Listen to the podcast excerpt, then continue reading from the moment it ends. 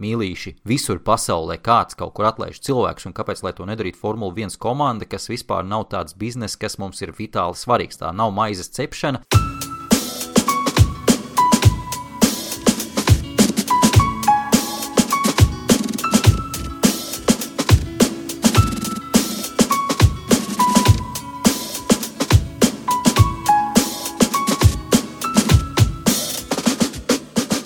Mans vārds Aldis Putniņš, un šis ir podkāsts Restarts.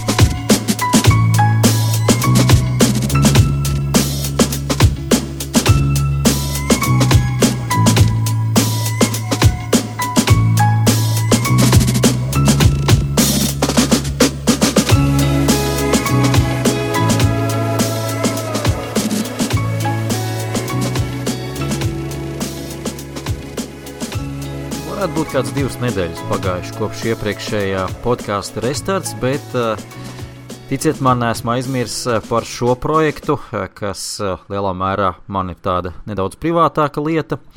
Pilnīgi noteikti ik pa brīdim atceros, ik pa brīdim arī ģenerēju lietas un domas, ko varētu šeit pastāstīt un ar jums padalīties. Šoreiz podkāstā arī būs divas daļas, un otrajā daļā, gluži tāpat kā iepriekšējā reizē, aizsāku nu, gribētos teikt, tradīcija, bet kas tā nu gluži pa tradīcija, ja tā notiek tikai otro reizi. Bet aizsāku šo lietu, kad izstāstu kaut ko sīkāk, smalkāk par kādu sacīkšu braucēju un izmantoju varbūt jau sen aizmirstu e-žurnālu, kas tika izdots, nu, paskatījos jau gadus astoņus atpakaļ, tiešām iespaidīgi pasen.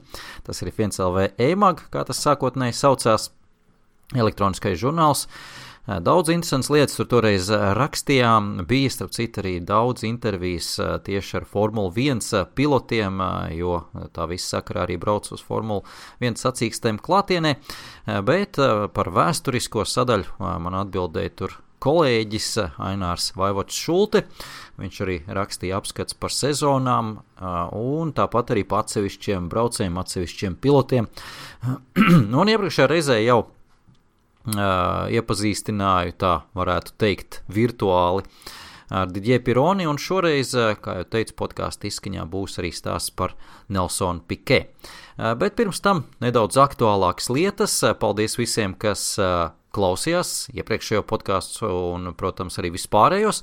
Un paldies arī tiem, kas uzdeva jautājumus. Un vissakrīgākie tā laikam jāsaka jautājumi un tādi jautājumi, uz kuriem vajadzīgs kārtīgi pagatavoties vai vismaz padomāt cītīgi. Uzdevis ir Arts Sābels, viņš arī cītīgs Formule 1 līdzjutējs, zinošs. Katrā ziņā daudz ir figurējis arī sociālajos mēdījos, ik pa brīdi, gan atbildot Twitterī, gan uzdodot jautājumus. Tā kā var redzēt, ka seko cītīgi līdzi.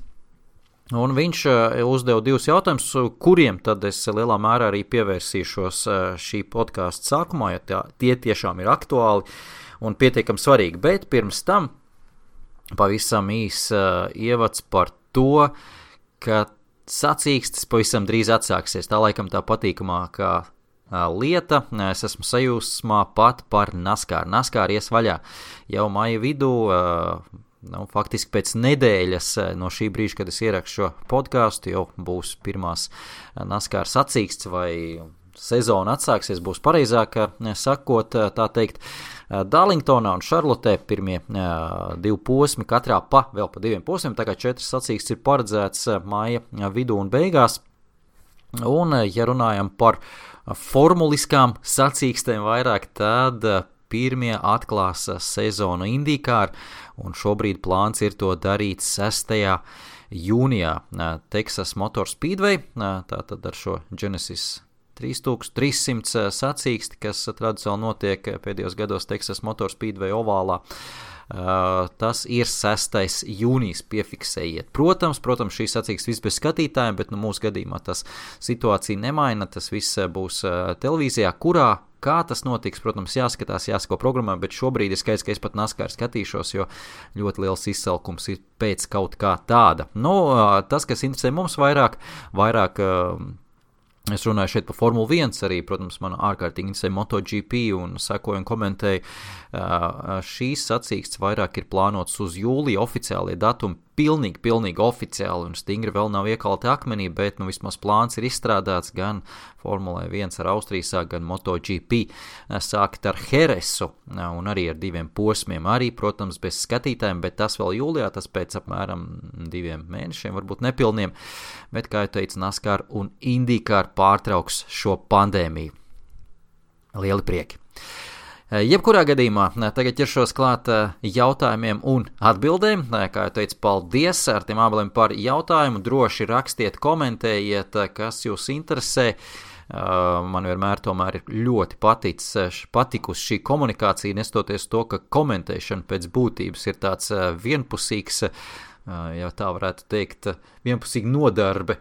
Bet, nu, grūti tomēr, es domāju, ka man arī kā komentētājiem un reizēm tēloja arī motorsporta žurnālistu grūti tomēr iztikt ir bez kaut kāda veida komunikācijas ar līdzjutēju, jo tā lielā mērā noliek uh, uz zemes, uh, liek saprast, par ko tad īsti pats uh, lasītājs, klausītājs un līdzjutējs interesējas, seko, ko zina, ko nezina un kā to visu uztver, jo dzīvojot savā burbulī ātri vien var diezgan tālu aizpeldēt no realitātes. Tā kā pieturamies pie realitātes, sekojam līdzi visām, visiem jaunumiem, sekojam līdzi arī to, ko uzdod līdzjutēji. Droši rakstiet Twitterī, ATF1LV, ja ir kas, kas jautājums. Bet jautājums sekojoši no Arta. Ja tev dotu, respektīvi, ja man dotu lemtiesības par 2020. gada sezonu, kāds būtu šis lēmums - atsākt, neatsākt ar ierobežojumiem vai kas cits. Nu, respektīvi, vai atsākt Formuli 1 2020. gada sezonu vai sākt šo sezonu. Nu, es pilnīgi simtprocentīgi esmu pārliecināts, ka ir jādara viss iespējamais, lai šo sezonu sāktu. Kā tas viss iztīsies un kā tas viss notiks detaļās, protams, ne man to domāt un lemt, bet par to, ka ir jācīnās par katru posmu, iespēju to aizvadīt arī sākotnēji, pilnīgi noteikti, protams, bez skatītājiem par to. Manuprāt, nedrīkst būt ne mazākās šaubas. Tam ir vairāki, es domāju, objektīvi iemesli arī cita starpā. Nu, pirmkārt, jau tas, ka komandām pilnīgi noteikti ir vajadzīga šī naudas plūsma. Skaidrs, ka pa šīs sezonas arī pāris sacīkstēm, arī astoņām sacīkstēm, kas ir absolūtais minimums, komandas saņems kaut kādu naudas plūsmu, kas netiks pārtraukta.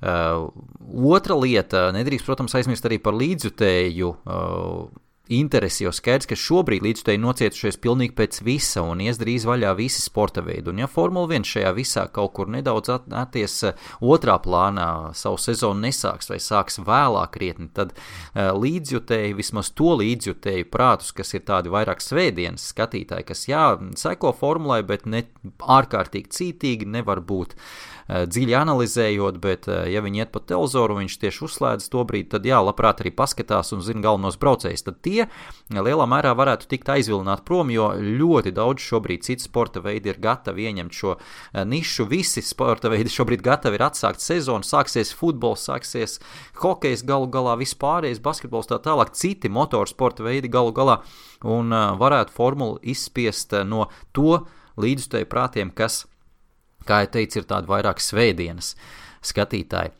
Uh, bet, manuprāt, pat šie divi varētu nebūt galvenie, vismaz manā uztverē, iemesli, kāpēc ir jāatsāk sezona. Protams, finansiālais ir ļoti svarīgs formulām, un to arī teica Klēra Viljams, ka jā, šī sezonā ir kaut kas jāizvada. Bet, manuprāt, ļoti, ļoti svarīgi un lieliski būtu šogad aizvadīt šīs sacīkstes un mēģināt jaunajos apstākļos riskēt, izdarīt kaut kādus uh, Uh, pilnīgi neprātīgus, iespējams pat uh, sākotnēji normālos apstākļos neprātīgus uh, lēmumus pieņemt, kā aizvadīt divas sacīkstes vienā nedēļas nogalē. Nu, protams, šobrīd es varbūt saucu visu pēc kārtas, kas ienāk prātā, bet šis ir tas laiks, kad ir jāriskē, kad ir jāizmēģina, jo komandas ir krietni atvērtākas šādām lietām šobrīd, un kad tad mēs to izmēģināsim, kad mēs noskaidrosim, vai tas strādā vai tas nestrādā. Ja jau šī sezona tāpatās, kā es dzirdu, mm, lasu daudzos mēdījos, nu nebūs it kā īsta, nebūs pilnvērtīga, tā tālāk, tā joprojām, nu tad uztaisam to par kārtīgu izmēģinājumu sezonu. Divas sacīkstes vienā nedēļas nogalē, apgrieztā starta kārtība otrajā sacīkstē. Uh, nu, es nezinu, vēl kas varētu ienākt prātā. Tiešām kaut ko pilnīgi tādu, kas iepriekš mums nebūtu ienācis prātā izmēģināt normālos apstākļos, šis ir tas pareizais brīdis to darīt. Iespējams, kaut kas no tā paliks un tiks ierakstīts noteikumos, un mēs tā arī turpmāk dzīvosim, un mēs pēc tam atcerēsimies, ja nebūtu šīs pandēmijas, mēs to nebūtu nemaz pamēģinājuši un neuzzinātu, cik tas ir patiesībā labi un pareizi.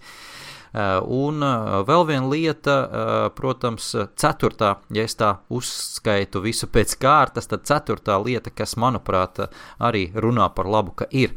Jāsāk šī sezona, ir tā, ka arī Formulai 1 ir jāpielāgojas dzīvei pēc pandēmijas vai, pande vai sadzīvot ar pandēmiju. Jo nu, skaidrs, ka šis vīrus jau arī nekur nepazudīs lielā mērā, un mēs nevaram mūžīgi dzīvot iekšā un slēpties viens no otra. Mums arī visiem gribās sarokoties un sabučoties un atgriezties pie reālās dzīves, lai gan tā nebūs nekad tāda, kāda tā bija iepriekš. Ļoti iespējams, būs daudz paradumi uh, izmainīsies. Nu, kā minimums mēs sāksim biežāk mazgāt rokas, tas ir absolūtais minimums.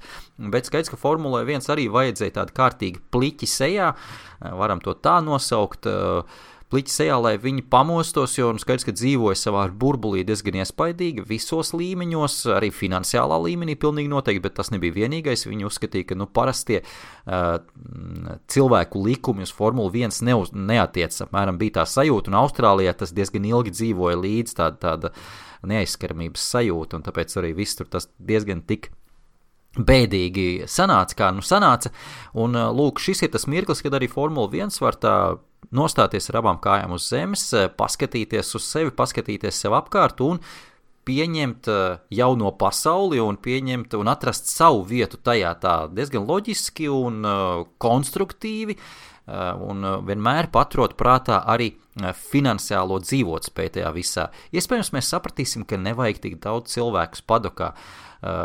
Iespējams, mēs sapratīsim, ka ir daudz liekējuši tajā visā. Iespējams, arī žurnālisti, iespējams, es no tā viss cietīšu un netikšu vairs pie akreditācijas. Jā, iespējams, bet eh, jebkurā gadījumā uh, pilnīgi noteikti arī Formula 1 pasaule nebūs tāda, kā tā bija iepriekš. Tā kā, man liekas, ka tās ir tās svarīgākās lietas, kas būtu jāpamēģina jāatrisina šajā it kā nepilnvērtīgajā sezonā, lai gan es neteiktu, ka tā būs nepilnvērtīga sezona, jo kaut vai tāpēc, uh, ka visiem 20 pilotiem tie apstākļi būs vienādi. Nu, tā situācija ir vienāda. Jā, pirms tam mums bija pamatīgs maratons, 20, 21 sacīksts garumā. Šobrīd ir sprints, un katram posmam nu, šeit var reiķināt trīsreiz lielāka nozīme. Tātad trīsreiz lielāka nozīme uzvarai, trīsreiz lielāka nozīme tehniskai problēmai, trīsreiz lielāka nozīme apdzīšanai par uzvaru, jebkam, visam, trīsreiz lielāka nozīme. Nu, spiediens krietni lielāks eh, būs, un es domāju, ka mūsu kā skatītājiem šī sezona pat varētu būt vēl aizraujošāka, jo mēs, sežot uz divām, arī visu to, protams, arī varēsim eh, sekot līdzi un savā prātā izdomāt, ka jā, tagad šim, šai sacīkstē trīsreiz lielāka nozīme. Varbūt paši piloti pat līdz tam neaizdomāsies tajā brīdī, kad viņi brauc pa trasi, bet mums to uh, būs iespēja darīt. Mēs to uzkurināsim savos prātos vēl vairāk, un es domāju, tās emocijas varētu būt diezgan iespaidīgas. Tas par šo pirmo jautājumu.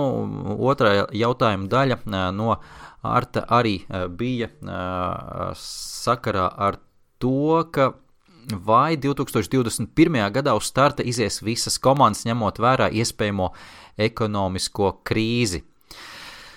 Šis ir tāds ļoti sarežģīts jautājums. Protams, grūti šeit ir kaut ko prognozēt, bet, manuprāt, ka vajadzētu iziet uz starta visām komandām, respektīvi uh, izdzīvot visām komandām arī uz nākamo gadu. Nu, šeit ir vairāk aspekti, par ko varētu parunāt. Finansiālai aspekti, uh, protams, lielā mērā jāsāk ar to, ka šajā sezonā tomēr komandas turpina saņemt maksājumus no Liberty Media. Pirmkārt, daļa no maksājumiem nāk vienkārši kā pagājušā. Eh, gada eh, maksājumi, kas tiek maksāti, nemaldos, pa ceturksnim, un tos maksājumus saņem jebkurā gadījumā, un tie uh, ir neatkarīgi, tie nāk no šī fonda, kas jau tiek uzkrāts iepriekšējā sezonā. Eh, netiek saņemti daļa no maksājumiem, kas bija paredzēti šogad, bet eh, arī šajā ziņā tomēr jāņem vērā, ka komandas ir eh, šobrīd savus darbiniekus palaidušas bezalgas atvaļinājumos, tā kā tur ir arī ierobežoti šie tēriņi, komandas nedodas uz sacīkstiem, arī tādā ziņā šie tēriņi nav. Protams, ka tēriņi ir un Viljams komanda ik pa brīdim, un Klēra Viljams raud, nu gribētos tā to teikt. Daļai tas ir pamatoties, absolūti nestrīdos, bet, nu, cik ir dzirdēti arī citi eksperti, kā šeit stāsta, es nesen klausījos Garija Andersona podkāstu, tad viņš uzskata, ka tomēr šobrīd komandām īpaši par finansu situāciju sūdzēties nevajadzētu tieši šajā mirklī. Protams, ir nedaudz neziņa par nākotni. Tas ir pilnīgi skaidrs. Tā naudas plūsma kaut kādā brīdī nākotnē var pārtrūkt, ja šogad mēs neaizvadīsim nekādas sacīkstes. Un tad tas mirklis, kad tas kritums uh, būs pienāks, un pats trakākais būs tas, ka tas Mirklis pienāks brīdī, kad komandām vajadzēs to naudu, tekošo naudu, gan mašīnu attīstībai jau uz 2020. gadu jauniem modelim, piemēram, tā tālāk, tā joprojām, ja tas tiks pieņemts vai uz 2023. gadu, vai ceļošanai un tā tālāk, tā joprojām. Šobrīd tāda tekošo izdevumu nav un nu, to, to izdzīvošanas minimumu komandas saņem, bet, kā jau teicu, kaut kādā brīdī, protams, šī naudas plūsma varētu pārtrūkt. No otras puses, Liberty arī nesēž uz vietas. Liberty saprot, ka komandas ir lielākā vērtība uh, Formule 1 čempionātā. Nebūs komandas, nebūs čempionāts un viss būs beidzies. Tā kā skaidrs, ka Liberty ir jāsargā komandas, un tieši šobrīd ar to arī Liberty mediji nodarbojas. Es neesmu uh, dišs eksperts biržas darījumos, un, godīgi sakot, no tām mahinācijām, es gribu teikt, mahinācijām, bet nu, mahinācijas tas skan tā nedaudz varbūt noziedzīgi, teikšu, operācijas, laikam tās būs pareizāk teikt, no šīm finansu operācijām biržas tirgos nesaprotu, bet Liberty Media ir pamanījušies atbrīvot šādu veidu operāciju rezultātā vienu miljārdu ASV dolāru brīvajos līdzekļos, ko ieguldīt Formulā 1. Nu, neaizmirstam, ka Liberty Media piedara arī daudz citas lietas. Eh, Mēdī lietas, gan beisbolā viņiem ir ieguldījumi, tur ASV, gan arī citos uh, pasākumos, un uh, tā korporācija vai konglomerāts ir diezgan liels un iespaidīgs. Acīm redzot, kaut kādā veidā pārbīdot tās naudiņas no vienas lādītes otrā, viņi ir uh, var no, nobīdīt uh, šīs naudas uz to, kuram tajā brīdī tā vairāk ir vajadzīga. Nu, tas, protams, ir ļoti labi, ka ir, tāds, eh, ka ir tā uzēdies, ka ir tik liels treknums, ka var kaut kādā brīdī uz, eh, uz šīm rezervēm arī dzīvot. Acīm redzot, to arī dara Liberty, jo, kā jau teicu, tā sīkāk es to lietu neizprotu, bet miljards mums ir. Tā, tā laikam varam teikt. Eh, komandas līdz ar to arī saņem kaut kādus papildu maksājumus, un, ja Liberty Media to visu pareizi izplānos uz priekšu un ilgtermiņā, tad visdrīzāk arī varētu finansiāli sekt kaut kāda brīža šo eh, pārtrūkušo naudas plūsmu arī uh, turpmāko 6 vai, vai pat 12 mēnešu laikā. Tā, tā arī ir tomēr tāds, tāds neliels glābšanas riņķis arī mazajām komandām. Uh, un vēl viena lieta, uh, kas tādu pozitīvāku, varbūt to visu skatu uz dzīvi uh, rada, ir, protams, šīs sarunas par budžeta griestiem. Budžeta griezts sākotnēji 170 miljoni, tas jau ir daudz aprunāts un izrunāts. Šobrīd jau ir runa par 145 miljoniem.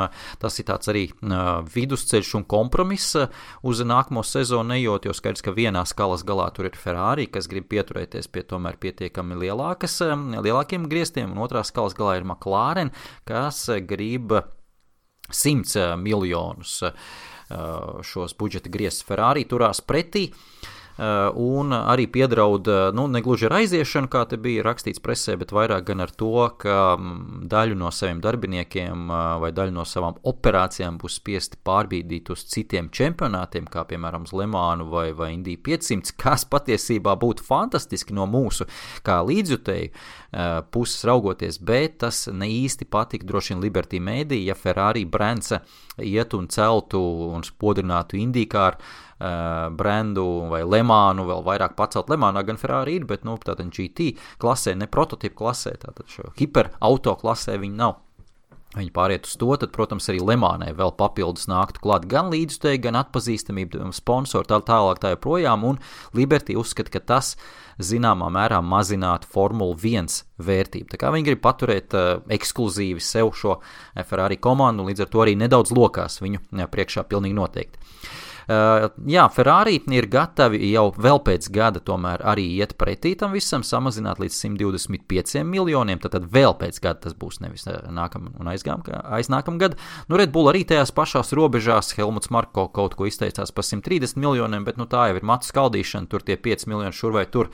Uh, tam laikam būtiski nozīme nav, bet tā pozitīvā lieta, ka tas tiešām iet diezgan saprātīgi uz leju un skaidrs, ka būs vienmēr nedaudz bagātākas komandas un nedaudz uh, nabadzīgākas komandas, bet šie ir nu, 130, 125 miljoni. Tas ir tas budžets, principā, ar ko operē tā zemā gala komandas. Tomēr te ir viens liels bet tajā visā, ka neaizmirstam, ka budžetu griestu eh, šajā summā neietilpst tātad mārketings, eh, pilotu algas, top 3 eh, vadošā personāla algas, nu tātad komandas tur iespējams vadītājs, menedžeris un tehniskais direktors, iespējams kā Adrians Ņūjs, tāda superzvaigznes, nu tāda top apmaksātāko personāla cilvēku algas, kā arī dzinēja ražošanas izmaksas tātad visiem dzinēja ražotājiem. Tas, tas ir, protams, loģiski, pilnīgi noteikti, skaidrs, ka viņi nevar likt to vienā katlā, nu kā, kā tad Honda Eh, nu, Honda šajā gadījumā nav viņa kā komanda, viņa piemērs nederēs, bet kā tie paši Ferrari vai Mercedes varētu izdzīvot tieši par tādu pašu naudu kā Viljams, eh, ja vēl Ferrari jāuzbūvē un jāsaražo dzinēji. Skaidrs, ka tas iet atsevišķi. Eh, tas viss ir skaidrs. Starp citu, man te bija pierakstīts interesants piemērs par cipariem. Es ātri atradīšu, jā, tepat ir. Mercedes šobrīd operē apmēram ar 480 miljonu ASV dolāru lielu budžetu. Eh, ja mēs noņemam nost tātad iepriekš uzskaitītos izdevumus par mārketingu, pilotu algām, top 3 personāla un dzinēju ražošanas izmaksas, tad paliek 230 miljoni. Apmēram pusi tā kā tās izmaksas ir diezgan lielas eh, šīs, kas neiet iekšā šajos budžeta griestos. Bet paliek 230 miljoni un atceramies, ka mēs šobrīd tēmējam uz 145 un pēc gada iespējams uz 125 vēl zemāk. Tas nozīmē, ka vēl jānomet ir no šīs summas 100 miljoni nost tai pašai Mercedes komandai, un tas arī būs sāpīgi. Tas arī nebūs viegli. Protams, reorganizācija ir uh, vajadzīga pamatīga, bet, uh, kā jau minēju iepriekš, piemērā par šiem par to, vai jāizvada ir šis čempionāts, tad šis ir tas īstais mirklis, kad to darīt. Visām komandām šis būs ļoti uh, labs brīdis, lai šādus drastiskus uh, izmaiņas izdarītu. Uh, protams, iespējams, ka tur būs nepieciešams arī kādus cilvēkus atlaist, bet šobrīd uh, mīlīši visur pasaulē kāds kaut kur atlaiž cilvēkus, un kāpēc lai to nedarītu Formula 1 komanda, kas vispār nav tāds bizness, kas mums ir vitāli svarīgs. Tā nav maizes cepšana uh, kas visiem ir vajadzīgs, tas tomēr ir izklaides bizness, un nu, skaidrs arī tiem darbiniekiem jāsaprot šī situācija, ka uh, te ir jāgriež nost pamatīgs kūks gabals, lai, lai varētu visi. Lai varētu šis sporta veids, sporta veids eksistēt un izdzīvot, un iespējams būs jāatlaiž arī cilvēki. Nu, Mercedes kompānija, komanda galu galā tomēr ir pietiekami apjomīga. Viņi var daļu no cilvēkiem vienkārši pārorientēt uz citiem darbiem, kā tā pašā Mercedes kompānijā. Iespējams, es nezinu, bet ir teorētiski tas ir iespējams. Nu, varbūt mazās komandas cietīs šajā ziņā varbūt nedaudz vairāk. Nu, Katrā ziņā, ja tu esi labs darbinieks un ja tu esi nepieciešams darbinieks, tad tu savā darbā paliksi. Un tā ir skarbā realitāte gal galā, bet es domāju, ka tā ir tā labā lieta, ko nes līdzi jebkura krīze, ka tā atgriež uz zemi gan cilvēkus, gan infrastruktūru, gan biznesus, un izmirst tie biznesi, kas ir kļuvuši par tādiem parazītu biznesiem šajā laikā, kas nu īsti nav vitāli nepieciešami cilvēkam, lai izdzīvotu. Es domāju, ka mēs visi arī līdz ar to paskatīsimies uz dzīvi nedaudz savādāk un atteiksimies no, no lietām, kas uh, mums iepriekš nav bijušas. Uh, iepriekš, teiksim tā, ir mēs esam sākuši tās izmantot un sākuši esam varbūt to darīt, bet uh, tas mums gala rezultātā tā kritiski paskatoties līdz galam nav vajadzīgs lai izdzīvotu.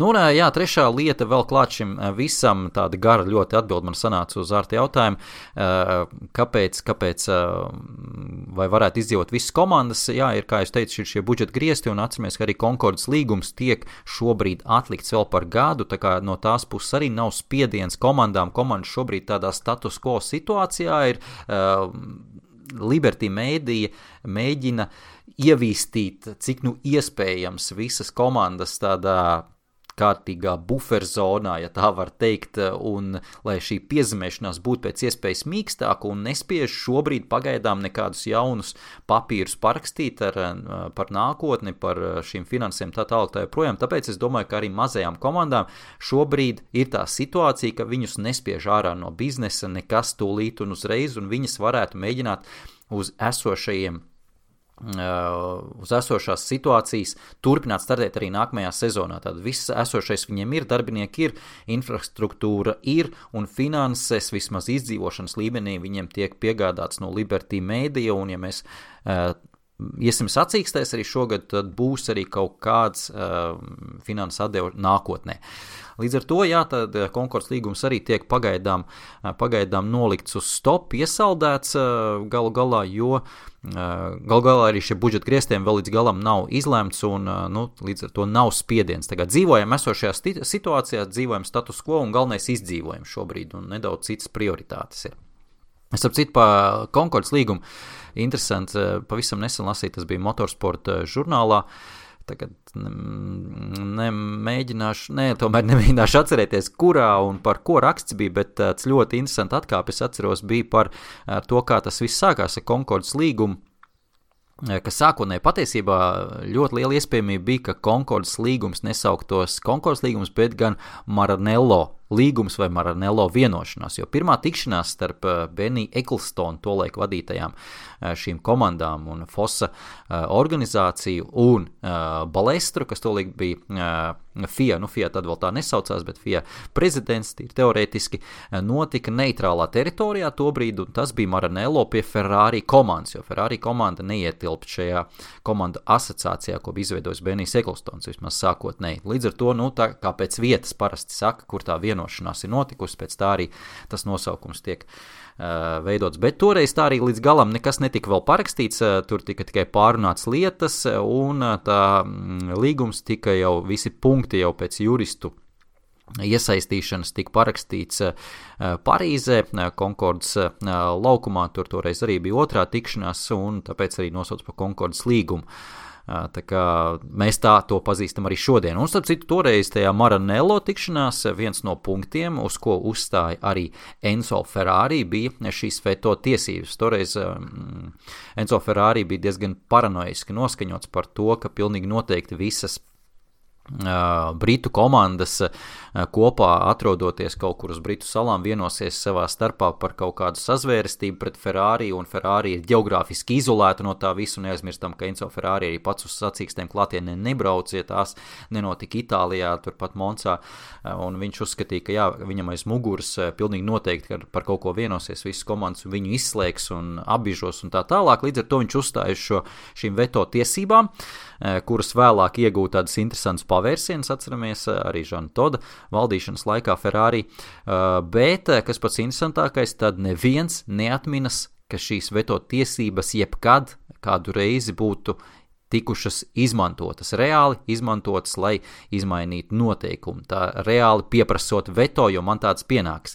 Lai gan šeit to var pagriezt visādi, jo, ja tev rokā ir trumpis, ar ko tu vari nosist pilnīgi visas pārējās kārtas, tad nav jau tev obligāti šis trumpis jāizliek. Visi pārējie zina, ka tev tāds trumpis ir, un tu vienkārši ar to vari piedraudēt. Tā kā es domāju, ka šīs veto tiesības, lai arī nav tikušas oficiāli izspēlētas, ir spēlējuši milzīgu lomu tādā, kā Formula 1 ir veidojusies vēsturiski gan tehniskajā ziņā, gan sportiskajā ziņā, jo skaidrs, ka Ferrari vienmēr ir varēja piedraudēt, ka viņiem ir šāds trumps un ka viņi var uzlikt to veto, un vienkārši ar to piedraudot, ar to arī pietika, un skaidrs, ka attiecīgi gan Eklstons, gan, gan Maks Moslīs, gan citas komandas eh, bija spiests ar to eh, visu rēķināties. Eh, un pēdējā lieta, ko vēl pirms, ko vēl pirms Nelsona Pikē īsā stāsta gribēju izstāstīt. Eh, šobrīd lasu interesantu ļoti eh, grāmatu Total Competition saucās. Es domāju, ka varbūt daļa no jums arī varētu būt lasījuši. Eh, Rosa Brauna, Adama Pāra kopīgs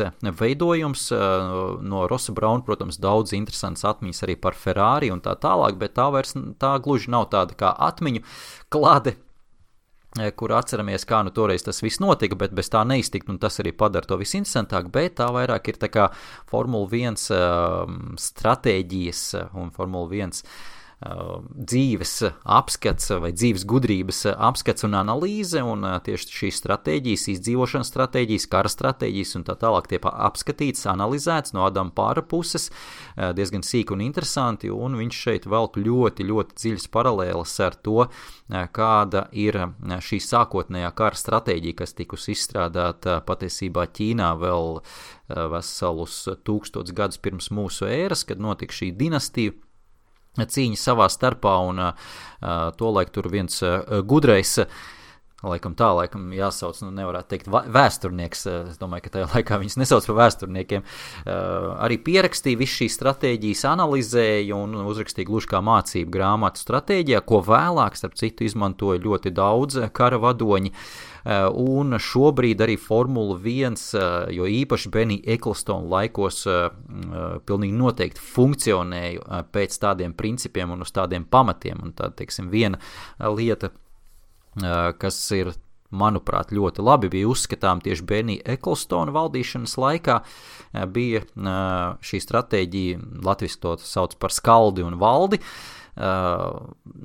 un tā izpaudās tādā veidā, ka gudrs, kā to aprakstīja toreiz šis ķīniešu gudrais, stratēģis, ka gudrs šis karavadonis nekad neies uz atklātu konfliktu, uz uh, karu kā pirmo risinājumu. Tas bija absolūti pēdējais un tikai galējais risinājums.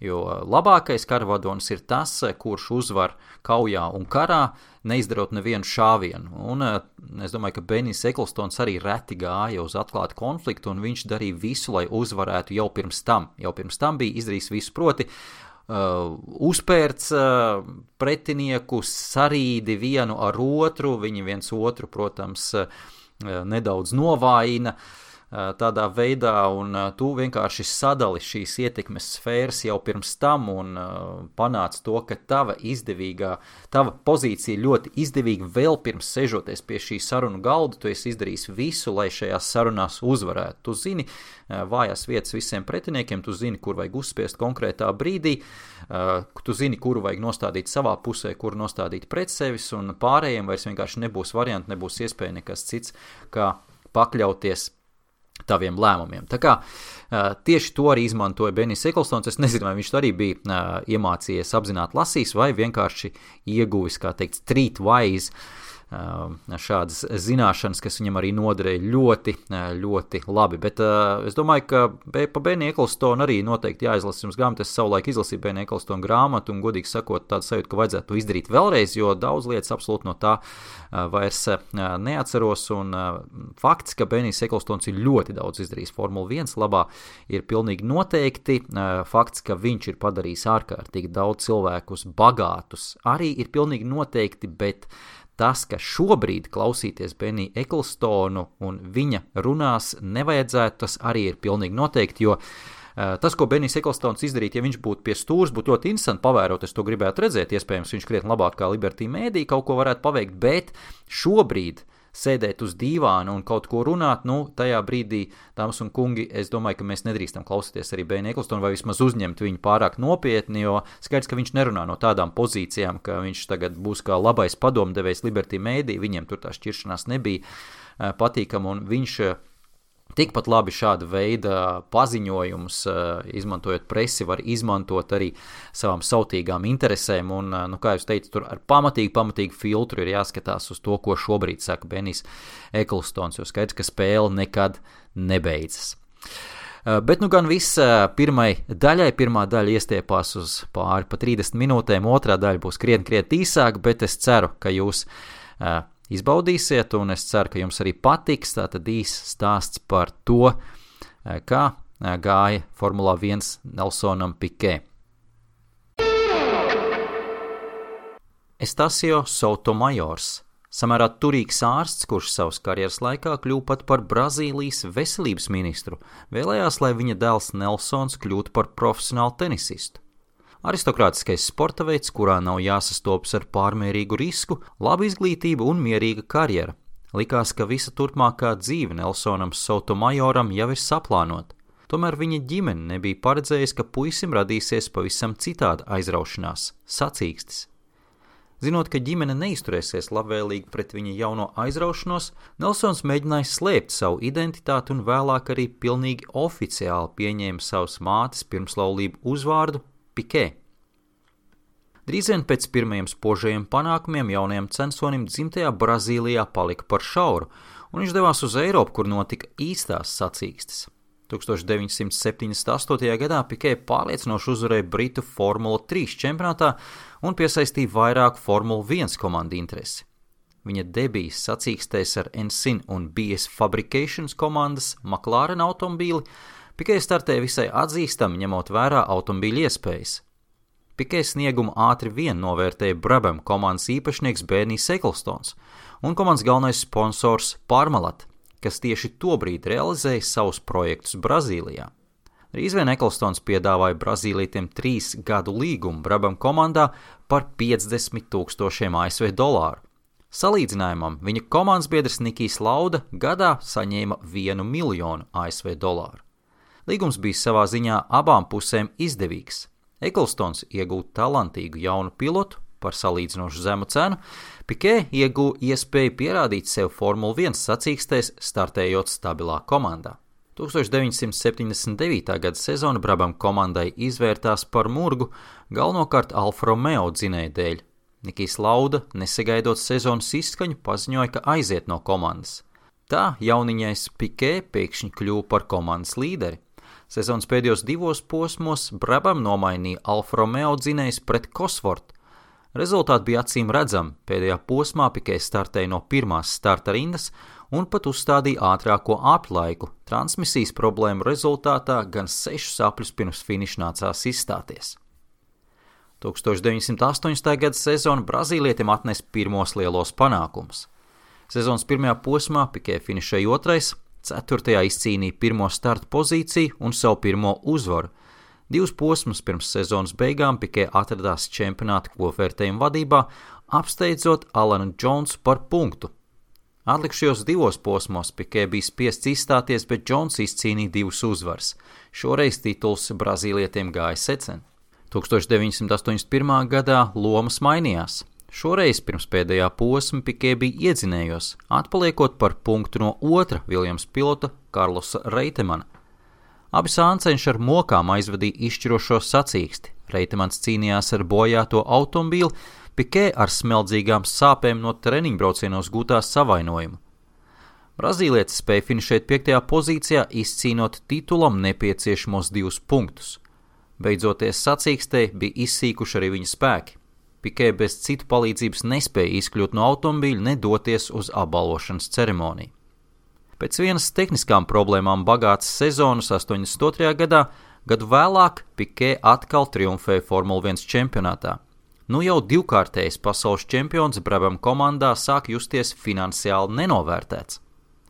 Vienā kopīgi pavadītajā sezonā Nikijs Lauda Nelsonam bija iemācījis daudz dzīves gudrības, to skaitā arī to, ka naudai ir nozīme. Pikē no Eklstona bija saņēmis algas paaugstinājumu tobrīd 1 miljonu ASV dolāru gadā, tomēr viņa prāta summa bija pārāk maza. 1985. gadā Eklstons paziņoja, ka nemaksās Pikē vairāk par 1,6 miljoniem. Brazīlietis daudz nedomājot devās pie Franka Viljamsa, kurš Pikē netirgojoties piedāvāja 3,3 miljonus.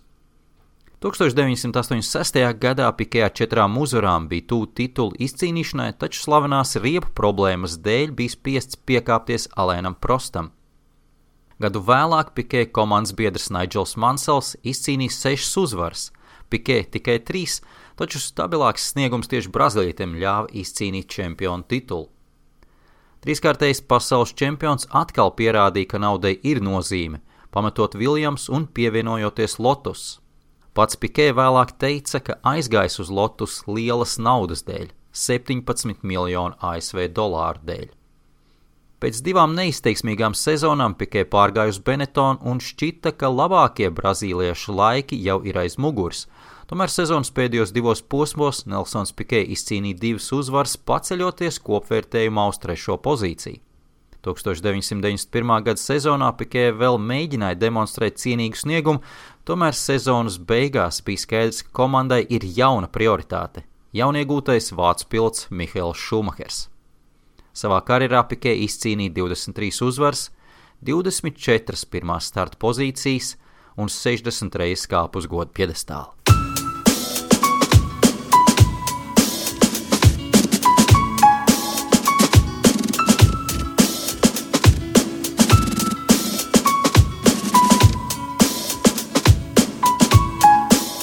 Mūzika no Perfect Muse, Lucky Number.